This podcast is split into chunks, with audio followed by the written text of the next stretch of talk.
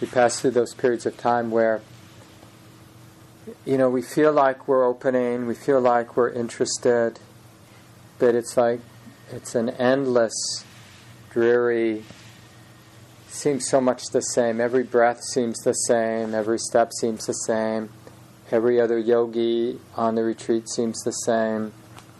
Someone was in a small group describing, oh, Spruce was describing her walk this morning, I think, and uh, you know, how happy she was to stumble upon a pond, you know, and then event- eventually, of course, she had to turn around, and then she knew everything, you know, it was just the same old road, the same old stones, and how disappointing that can be, even hard to bear.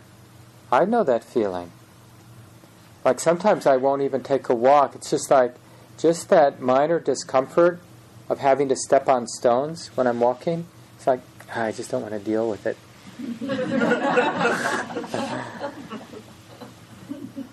and uh, and the, the other thing I just, you know, when my mind's out of balance, that is so apparent. It's like, I'll be in a really nice place. This is a really nice place.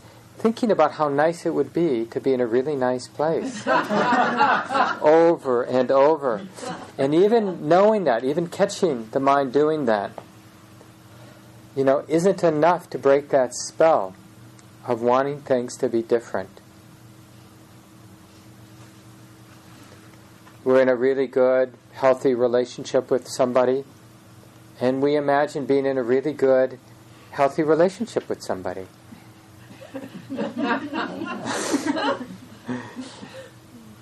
So this is an example of what happens when the mind is not in balance.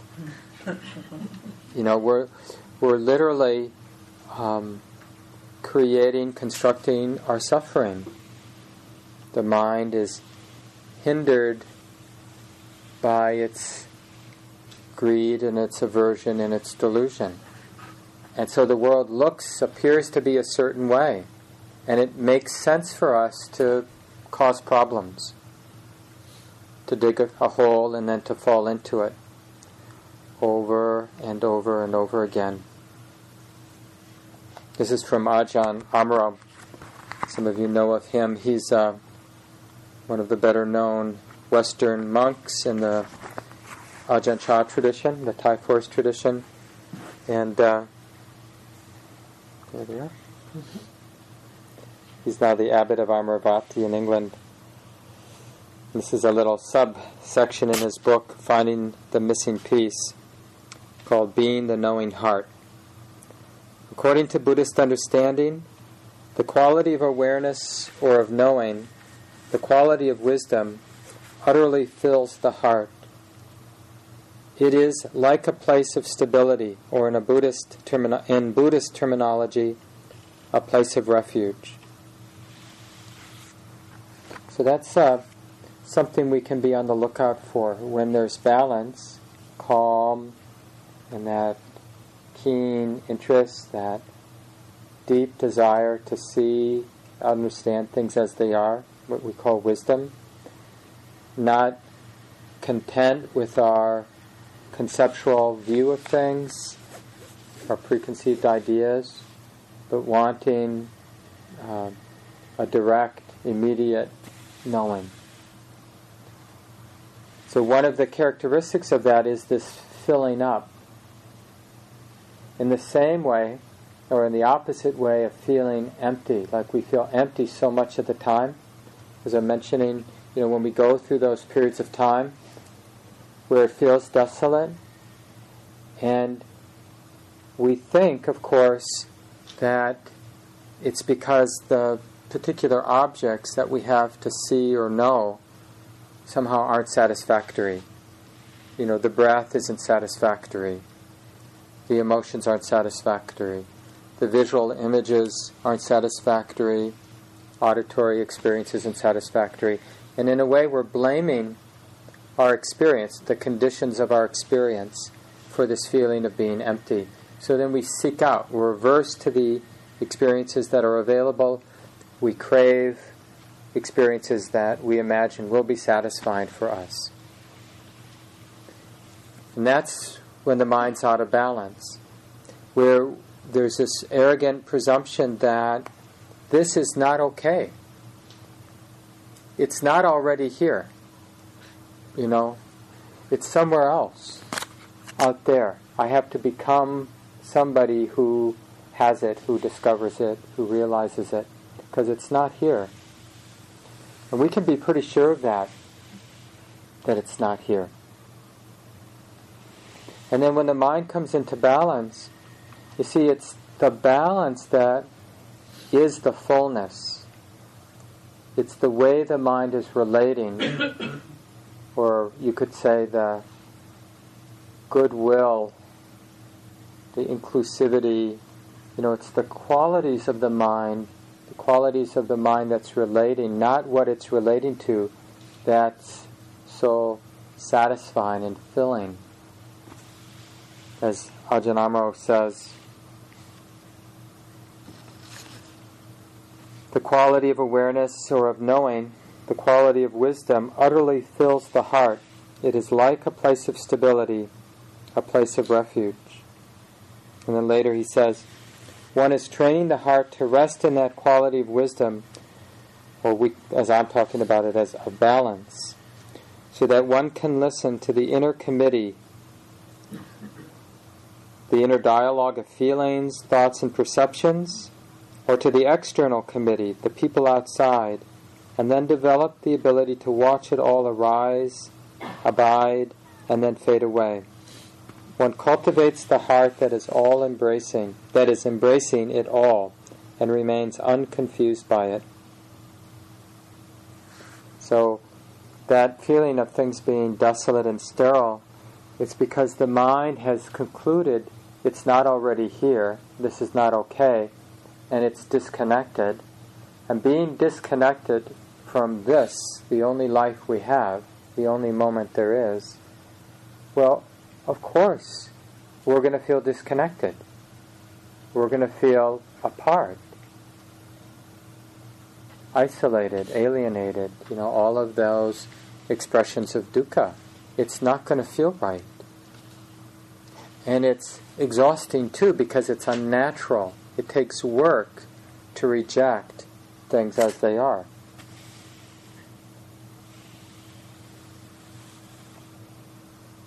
And this is where he talks about that. He says, it may seem that this world, it may seem that this would have all the emotional appeal of turning oneself into a video camera, that one becomes simply a data reception unit, registering sights, thoughts, and feelings, and not becoming involved with them.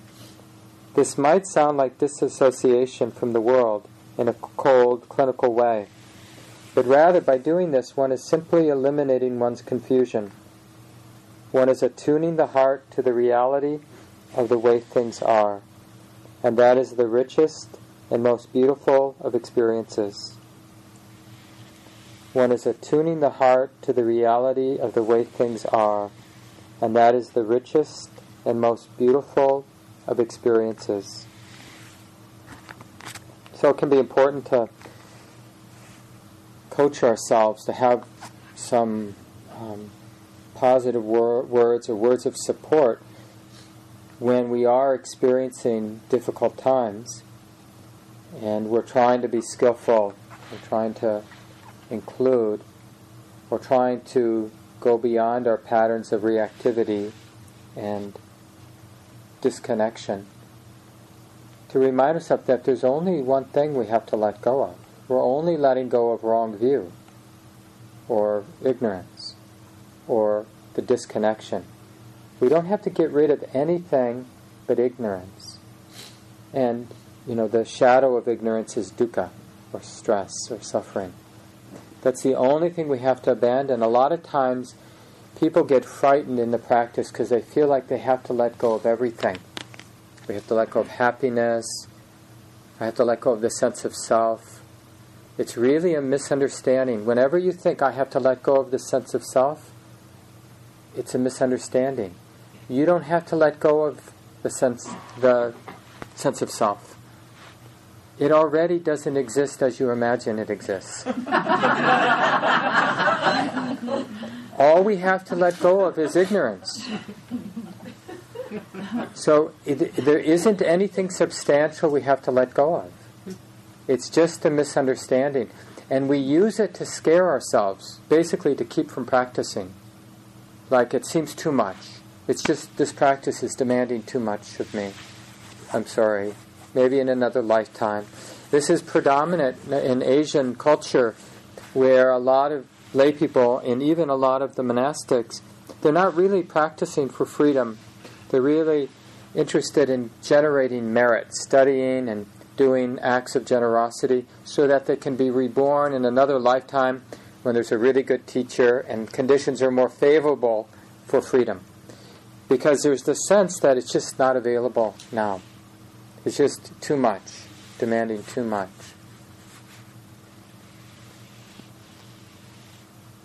So, well, let me just read a little bit more here.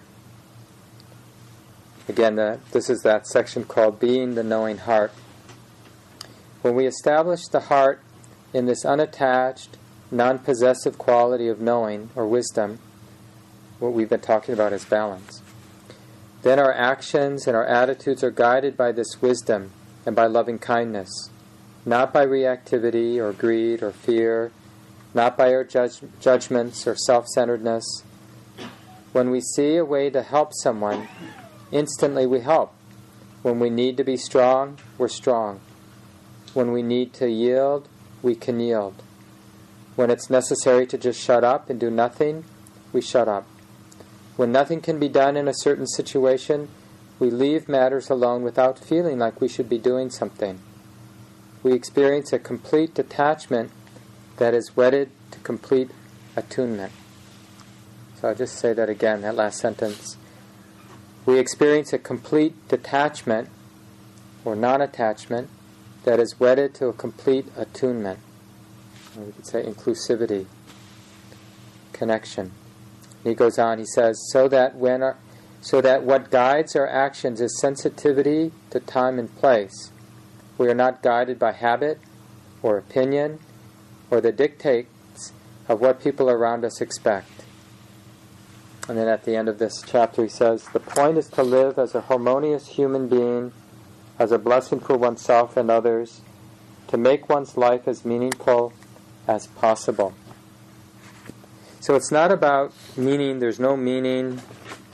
You know, the Buddha was very clear from his very first Dharma talk on that we have to watch out not just for attachment to sense experience, attachment to the world, but equally we have to watch out for any nihilistic views creeping in, like nothing matters, it's all empty, you know, that that's equally wrong view, because it presumes that nothing matters to me.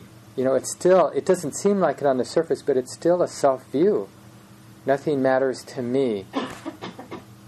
I live, I live in an empty world, you know, where nothing matters. And then the experience is, you know, well, that's a heavy trip. And, you know, we're, we can justify all kinds of terrible behaviors. You know, everything from, you know, taking advantage of other people, being violent, to destroying our own life in different ways through addiction or, you know, any number of ways.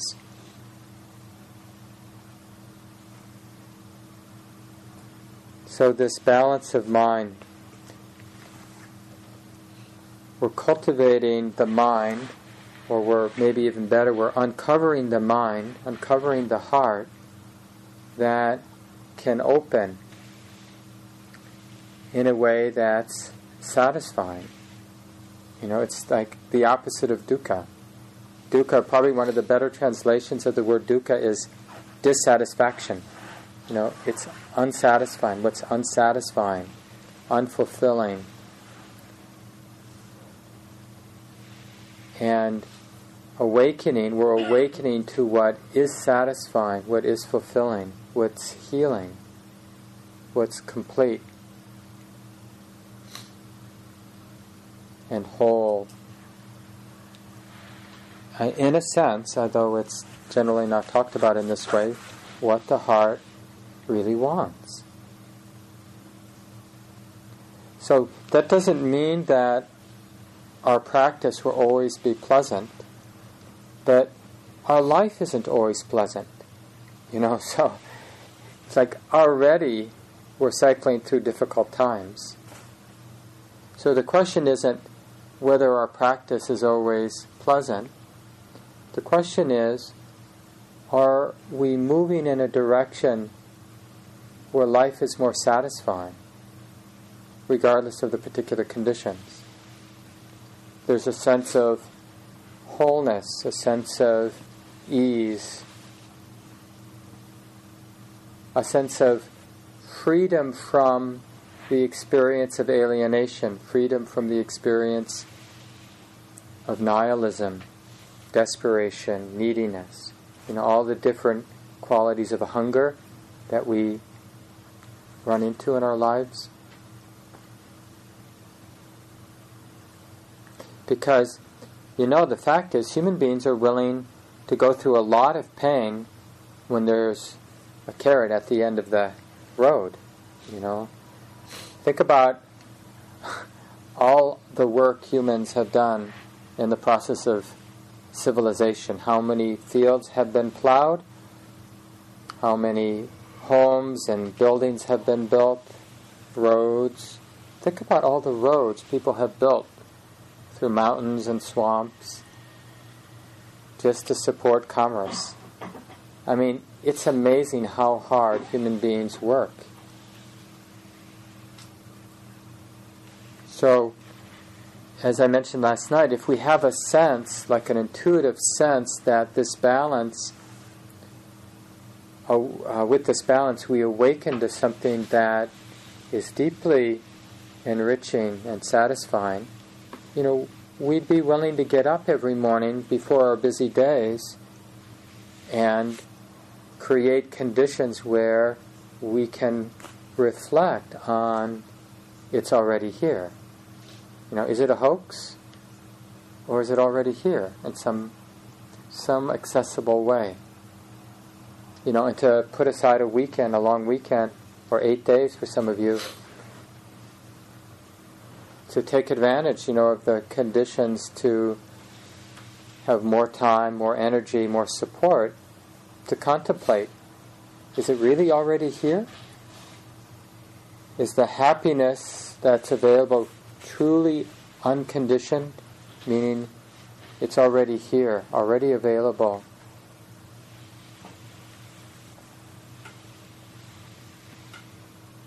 And then, you know, we get interested. You know, a little bit like uh, getting on fire with the Dharma as we touch some peace, touch some happiness that's not conditioned. You know, happy for no good reason. Like sometimes, you know, we'll be in one of those really desolate places. I bet this has happened to many of you, maybe all of you, where we've been in a really difficult time. And then right in the middle of that really difficult time, without the reasons for the difficulty going away, just a moment of happiness blossoms right then and there. And it may not last forever, of course, but it's like, now how did that just happen? You know, I mean, there there are causes for it. Like maybe we just stopped, maybe it was so painful, those circumstances we were in, that in a moment, the heart just stopped resisting the difficult circumstances we were facing. And in that abandonment of resistance, because that abandonment was so thorough, we were so exhausted with our resistance to the difficult circumstances in our life, that when we did drop the resistance, we really dropped it, fully dropped it.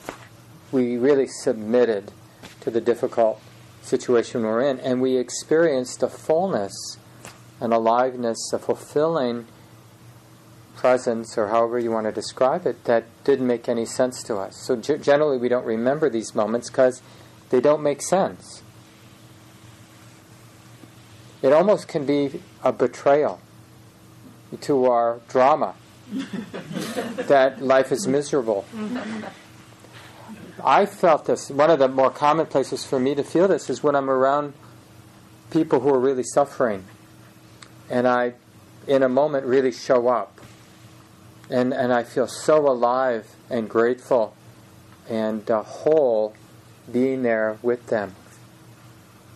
And uh, it's a very beautiful energy. At the same time, this person is in a really difficult place. And they may or may not be there with me in that moment. So it takes a little time. Another time I, I meet this experience regularly is when I'm having an argument with my wife. And, uh, you know, it's really difficult, and she has her opinions, and I have my opinions. And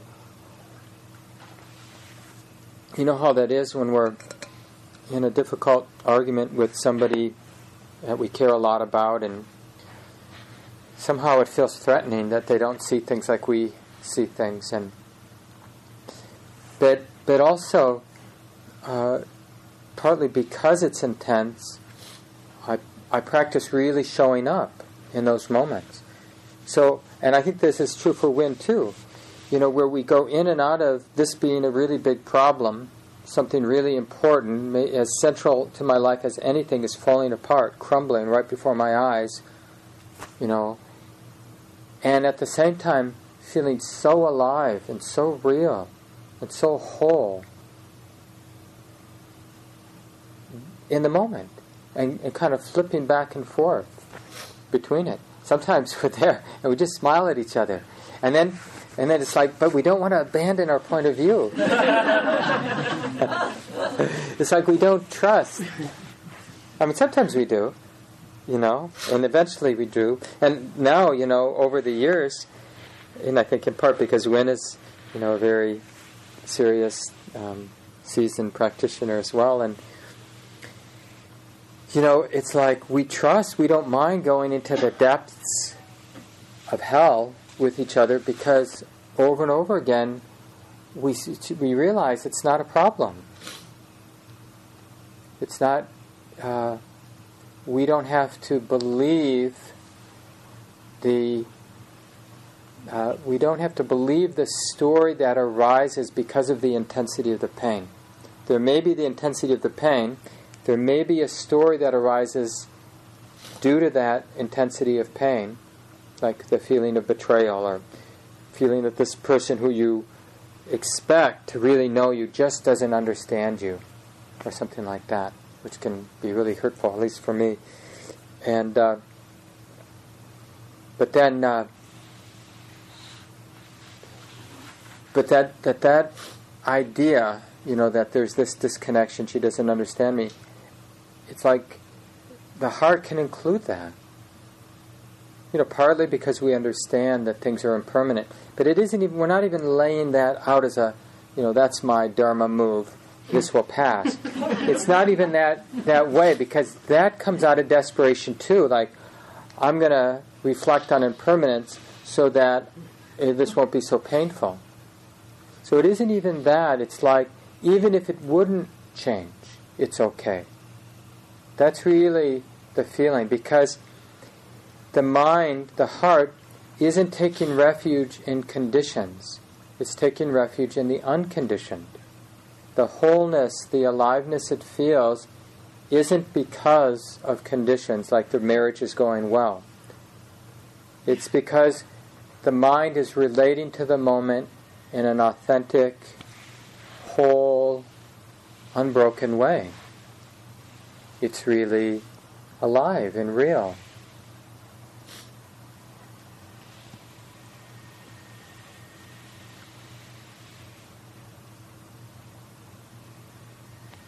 This is, uh, some of you might know this teacher. He's uh, one of the Dharma heirs of Suzuki Roshi, the founder of the San Francisco Zen Center. Jakuso Kwang, I'm not sure exactly how to pronounce his first name. And I think he teaches in uh, Northern California, uh, Sonoma County. This is from my Zen calendar. I actually... one of my aversive things, I don't like having to read them. So I turn it over, and they make great, like, notepads. But every once in a while, like, I'll find it as a bookmark, and, oh, there's a quote here. I like this one. He says, I'm just here. I see the leaves fall in spite of my noisy, chattering mind, and at the same time I can hear the birds pecking on the roof of the zendo, because this person, this Dharma, as it is, includes everything. It's a way of being that is soft and flexible and so generous. This is the magnanimous life.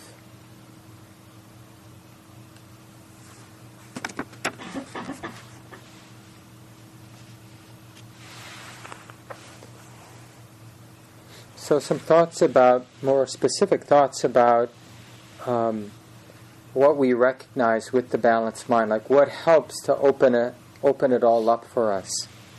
So this is from uh, another British monk in the uh, Ajahn Chah tradition, Thai forest tradition, Ajahn Sushito. And uh, he talks about three areas that either... three areas of our mind, activity of mind, that either support harmony, support wisdom, or support delusion and stress. So just three things to tune into that are always going to be affecting the moment one way or another. So we can look at them, and by looking at them or recognizing them, they'll get a sense, we'll get a sense of what's being set in motion. You know, whether dukkha is being set in motion, or release from dukkha. As I mentioned, I think last night, in a way it's so simple because there's, the mind only has two moves. It can get tight, and it can release the tightness that it's created itself. It only ever releases tightness that it's created itself, it's constructed itself. So that's all the mind, the heart can do. It has the capacity, we know directly, right, in our experience, our heart, mind, or whatever this is, this mind-body thing is, we know directly from our experience, we should all have great confidence that somehow this process can create the experience of stress, or dukkha. And because our stress or dukkha isn't continuous, we know that this can also release the experience of stress, right? So we, everybody have confidence. What else does the mind do, really, of significance? It's either creating stress or releasing stress. You might say, well, sometimes it just doesn't know what it's doing. But actually, that's stressful. That's, that is creating stress. Not knowing that you're suffering is suffering. Just because we don't know it doesn't mean it's not suffering. Being disconnected is stressful. Like being disconnected from the fact that we're stressed, that the mind is tight, that itself is a kind of stress. So that keeps it really simple. So there's just stress and the release of the stress that the mind has somehow, it really, it's, it's pretty amazing. It actually, one of the reasons the practice is so enlivening is it is truly amazing how we create, how the mind constructs suffering, creates stress. Somebody, who was it? Oh, maybe it was Mimi in a small group today. Was just talking about an experience she had, you know, and just seeing how her mind, seemingly out of the blue, you know, created the sense of separation. A, kind of, a judgment arose in her mind, and she just saw it so clearly, that judgment. And uh, so, you know, this is happening all the time where the mind is doing something and then the mind is confused by what it just did. So the mind, uh, a thought, you know, because of causes and conditions, arises in the mind and then the mind is confused by that thought. It gets diluted. It takes that thought to be something that it actually isn't. It's just a thought. A natural, a movement of nature, right? Just a movement of causes and conditions, but the mind is confused by it. It takes it to be something that it's not, like it's me, or it's I have to do this, or this is important. It can happen in all sorts of silly ways. You know, you can be going through the food line, and it's amazing the kind of things that arise in our minds that just seem so real. You know, that person's taking too much. There won't be enough left for me. Or, you know, why are we eating this? Why did the cooks choose this? Sloppy Joes, you know. How, what were they thinking? Of course, the other half are saying, Sloppy Joes. It's like the ultimate comfort food. Just the ticket. But it's just, what's interesting is like how the mind can get caught by what it's constructed. But that's the magical thing. So we're getting energized, excited even, in moments at least, by this amazing talent we have to have a thought, have an opinion, have an experience, and then uh, get confused by it in a way that all of a sudden we feel very real, life feels very dramatic. And how do we know it's real? Because it hurts. We feel really alive because it hurts. We feel like, you know, I've got something to do because it hurts. It's like even craving, which it can be so exciting, you know, wanting something. You know, what we do is we squeeze the heart through craving. Oh, if only. If only I could have, you know... Why don't the sisters build one of those really nice redwood hot tubs by the lake? I mean, can you imagine after the Dharma talk, just sitting out there? And you'd want the kind of bubbles that aren't so noisy, so you could still hear the crickets. And you're just sort of sitting there. I had one of those for uh, five or six years. I forget, I lived out in Berkeley. Uh, as a young adult, and we had one of those quintessential Berkeley Victorians, sort of this sort of neat backyard and a beautiful redwood hot tub every night. You know, we can imagine all of these things, and then just like, you know, how to make Holy Spirit perfect, a perfect retreat center, perfect rooms. You know, next time I'm going to get the hermitage. You see Craig or Cecilia walking to their very special cabins in the woods. You think, next time. You know. And that we puts that squeeze on the heart, right? And the thing is, what we're really attuned to is the possibility of getting it. So we're not noticing that tightness in the heart, that wanting. What we're imagining, actually, is that tightness going away when we get it. That's the hook, isn't it? That's why we play in this world of craving and aversion, because it feels like we're going to get something. This, we're actually confused by our imagination. We create the tension of not having the hermitage, and we imagine having it, and we get a little taste of what it will feel like not to be tight because we don't have it. You see how crazy that is? Because we could already not have this tightness. We've constructed the tightness right now, in the moment. It can't be there unless we're doing it right now. Nothing lasts long. So unless we're creating the tightness of wanting right now, it doesn't exist. So the imagined release from that tightness is about something we're creating right now. If we just stopped creating it, we'd have it, and we wouldn't need to have the hermitage or the hot tub or anything other than what it is right now. So we have just these two moves, the construction of tension, the construction of dukkha, and not constructing dukkha, which we call release or nirvana, or awakening, or perfect peace and happiness, completion. That's it. And so to help us understand, or to kind of, you know, because it's all about understanding like how we do this magical thing of constructing suffering. Like what are the components? We have to see it thoroughly in order to uh, help the mind become disenchanted with that activity. Right now it's so enchanted with its magic and its imagination. Imagining getting rid of death, you know, not dying. Imagine having everything we want.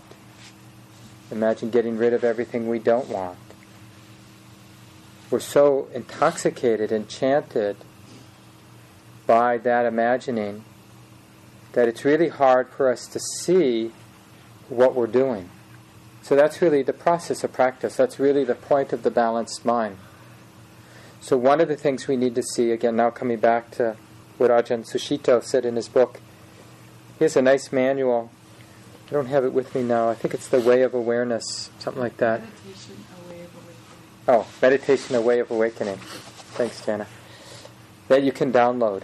Uh, it's a free distribution book. You can also ask the monastery to mail you a copy. And uh, he talks about just three things to pay attention to. One is to look at our aims.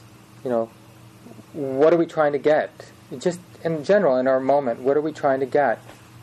And do those aims make sense? You know, so to take a good look at the aims.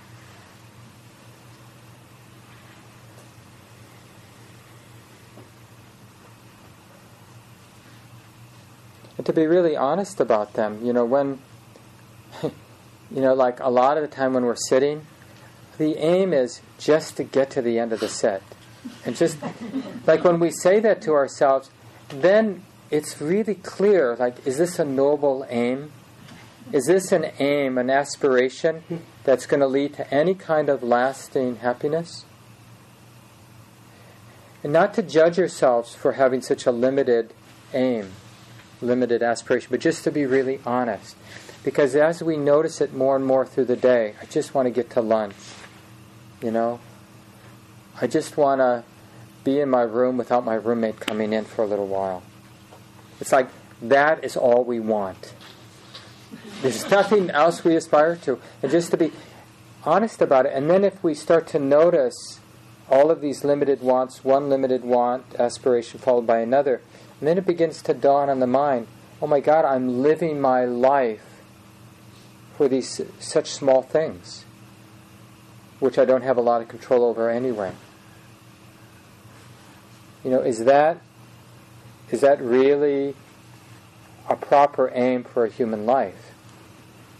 I mean, just think about how many days of our life the strongest aspiration, motivation was just to get to the end, just to get to bed, or just to, you know, get home, just to have this meeting over with.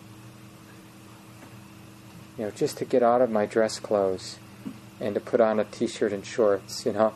Little things like that can seem more important than anything. And then we just want to see it, that's all. We just want to bring a balanced mind, not to judge ourselves, but just to awaken to our motivation, to our aspiration. And then the other thing to bring our balanced mind to, to get interested in, is just like, you know, one of the disconcerting aspects of life is how much of life is co-authored by all these things that are happening in us and around us. You know, thoughts arise, memories arise, somebody shows up, somebody sneezes. And just to notice that vulnerability we have to arisings, to experiences arising around us, in us. And we're just sort of noticing that, again, with a balanced mind. Just letting in how much this life is co-authored by what's arising around us. We see a fish flopping out of the water, and, you know, we could have a mystical experience. You know, it's just a fish eating a bug. But it's like, there are fish in the lake. I'm not diminishing it, but it's just just to notice the like what happens when things happen, or other things that we react to. Somebody sneezes, and then we're sure we're going to get that cold. Or somebody slams a door, or the wind slams the door, but we assume somebody slammed it. You know, And then we can be in a fit for ten minutes, even though it was the wind. But we just assumed, you know, somebody was being mindless, wasn't paying attention. They have no respect for the container. Probably one of, probably one of the four-day yogis. Because God knows all of the eight-day yogis are so mindful.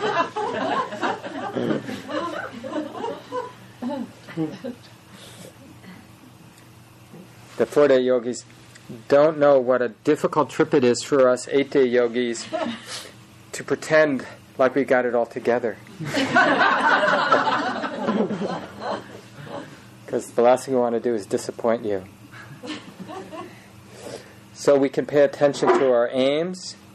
We can uh, pay attention to how the mind is affected, how the mind reacts to different arisings. It's just like such a wonderful science, such a wonderful study to take up. And it's such a humbling study because we, it really undermines the sense of self when we just see who we are is constantly arising due to other things that have happened. Somebody says something to us, or looks at us, or doesn't look at us, or a memory comes up seemingly out of the blue, and now we're in a funk, or now we're excited. And the more we're just tracking cause and effect in this way, it's like, how can this be self? You know, it's just like such a, so radically exposed to all of these inner and outer conditions that are just happening due to so many other inner and outer conditions. And then the last thing is really to, to bring this balanced mind, pay attention to our strategies, our means, you know, like our practice, our attempts to do something. And just see what that's like, what that is. What are we doing? Like, for example, what are we doing to reach our goal, whatever that is, whether it's a conscious goal or an unconscious goal. Here we are practicing for Nibbana. So what are we do? What are we doing about that? You know, or here we are practicing for, and you just fill in the blank. Um, and then, then to get interested in, so then what does the mind pick up? What strategy, what means does the mind pick up? Does it? Does that means feel right? Is it in alignment? Does it even connect with our aspiration? So maybe our aspiration isn't worth that much ultimately, now that we look at it, but still a relevant question. You know, I really do want to get to bed, so am I doing something that leads to getting to bed? You know, or I just want people to like me, or I just don't want to embarrass myself. So then what's our means? Like, what are we doing about what we want? To get interested in that. And just to be really honest again. More than anything, you know, our practice is not idealistic. It's not imitative, and we're imitating something. It's really about Uh, a truthfulness, you know, balanced mind, a honed and heavy axe is uh, is really the way to see, experience, to understand things as they actually are, to be truthful, to be truthful about what the aspiration is, what the aim of the heart mind is, to be truthful about how our life is being co-authored by so many arisings, so many arising conditions. To see what the means, what strategies we take up. I mean, again, just speaking from my relationship with my wife, it is amazing the primitive means I take up with my wife. You know, just Uh, You know how that is with people that we're really familiar with, the petty ways and the silly things. Uh, and uh, I don't know where I was reading somewhere, and I think I mentioned it in one of my talks, uh, just about the mating habits of uh, other primates and people just uh, trying to understand better the sexual behavior of humans by studying our close relatives. And uh, so having read that, then I, I'm just noticing, like, just just this, the sort of ways I am with my partner. And, uh, you know, and the thing is, our mind, it doesn't like to be humiliated, so it just, it, it says things like, well, I'm just kidding, you know, I'm just being playful. But inside, it's no different than, you know, whatever baboons do or gorillas do or chimpanzees do, you know, and how we, you know, sort of stimulate the interest of our mate. Um, and uh, just to kind of look at these different motivations and grounding our understanding in the reality of our lives. Like uh, being willing to be a force of nature and not having to be some ideal that our mind has constructed literally to torture ourselves by. You know, it's like, uh, I think one of the reasons we love watching these costume dramas, which I've watched more than my share of. I'm a big fan of B B C and their, you know, sort of Victorian dramas.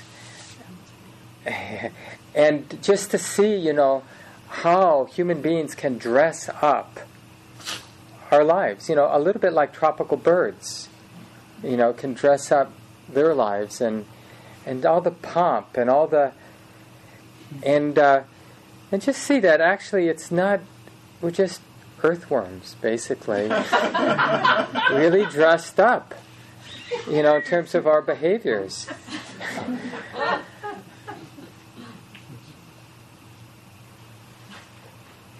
Now, the the peace isn't, and the freedom isn't about uh, that sort of primal being. The peace comes from the abandonment of the falseness. It's really the letting go of the constructions that is the peace. You know, being aware that nature is freely moving, that there isn't any problem anywhere.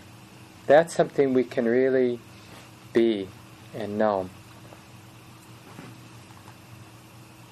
So just to review that so you can play with this in your practice tonight and in the days ahead, you know, to be, to bring that balance of interest and seeing things as nature or not, taking things personally, and the calm and the steadiness that comes from goodwill and from continuity, right? So the the steadiness, the calm, the samadhi, the heaviness of the acts comes from love, and it comes from, specifically, love allows the mind to be continuous, to keep including whatever happens.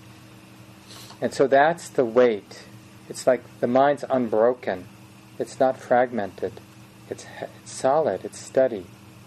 And the sharpness is the idea initially, and then the experience, that it's just nature, no center.